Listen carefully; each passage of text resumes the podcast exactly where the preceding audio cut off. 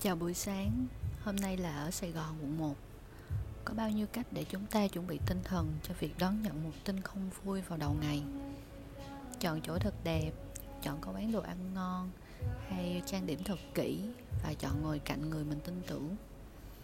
Thực ra thì dù thế nào cũng không thay đổi được nội dung của mẫu tin ấy. Và một nội dung thật buồn sẽ phải đến với bầu trời Sài Gòn, bất kể mình có tìm cách thay đổi môi trường xung quanh. Mình từng nghĩ sau khi đón nhận tin hẳn sẽ bỏ chạy vào một cánh rừng, lạnh ơi lạnh, xa ơi là xa, hay thậm chí là đi tắm biển cũng được. Nhưng khi nhận tin rồi, mình chỉ muốn ngồi yên trong thành phố này. Mình vẫn không biết tại sao cái thôi thúc bỏ chạy ban đầu đột nhiên biến mất. Cách đây bốn ngày mình vẫn lên kế hoạch bỏ đi như một thứ backup plan. Mình liên hệ với chủ nhà, mình liên hệ tàu xe, mình chuẩn bị tiền, mình thậm chí còn nhắn tin cho những người cần biết. Và thậm chí vào giờ trước, mình cũng đinh ninh là sẽ theo kế hoạch.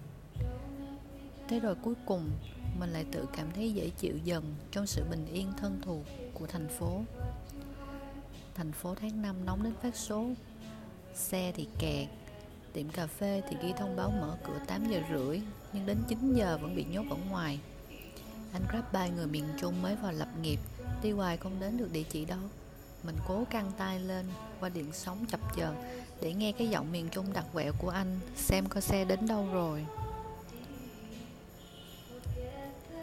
Hết được sự lộn xộn trong đầu ngày, mình yên vị ở một quán cà phê, nhìn hoa phượng nhấp nháy phía trên cao, chấp nhận một sự thật là tin xấu còn nguyên. Nó yên vị trở thành sự kiện của ngày hôm nay. Nhưng thứ thay đổi từ những năng lượng thường nhật của thành phố chính là tâm của mình đã dần dần bình tĩnh lại. Hẳn là trong giông bão, ở yên bên cạnh thân quen cũng là một cách để vượt qua. Sáng nay chỉ có vậy, mong các bạn an vui.